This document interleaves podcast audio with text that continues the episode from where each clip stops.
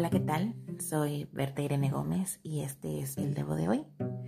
El Debo de hoy se llama De mal a peor.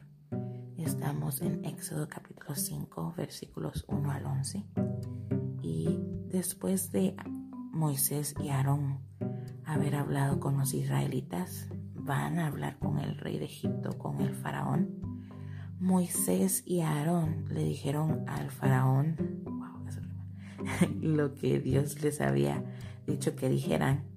Y en el versículo 2 el faraón contesta tal como Dios dijo que haría.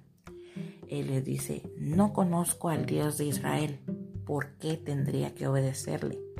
Además les dijo que no los dejaría ir y los mandó a trabajar. Ese mismo día, el faraón le ordenó a sus capataces a hacerles más difícil el trabajo a los israelitas. Y aquí empiezan las primeras pruebas, los primeros obstáculos de el pueblo de Israel. Y es que ellos ya tenían la promesa de que no solo Dios los liberaría de la esclavitud de Egipto, sino que también los llevaría a la tierra que fluye leche y miel. Pero después de eso vienen los obstáculos. El faraón dice que no los dejará ir y además los explota aún más. Y Así pasa a veces con nosotros, tenemos una promesa y no vemos que las cosas mejoren, no vemos la respuesta. Al contrario, van de mal a peor.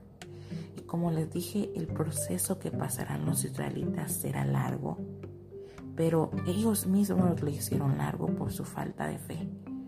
No nos comportemos igual, sigamos creyendo y peleando la buena batalla de la vida.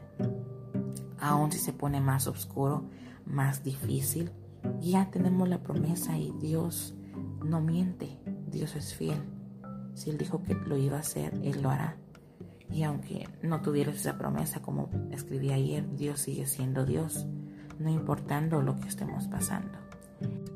Salmos 34, 19 dice, muchas son las aflicciones del justo, pero de todas ellas le librará Jehová. Además, Moisés tenía la promesa ya en Éxodo 3, versículo 12, donde dice, ve porque yo estaré contigo.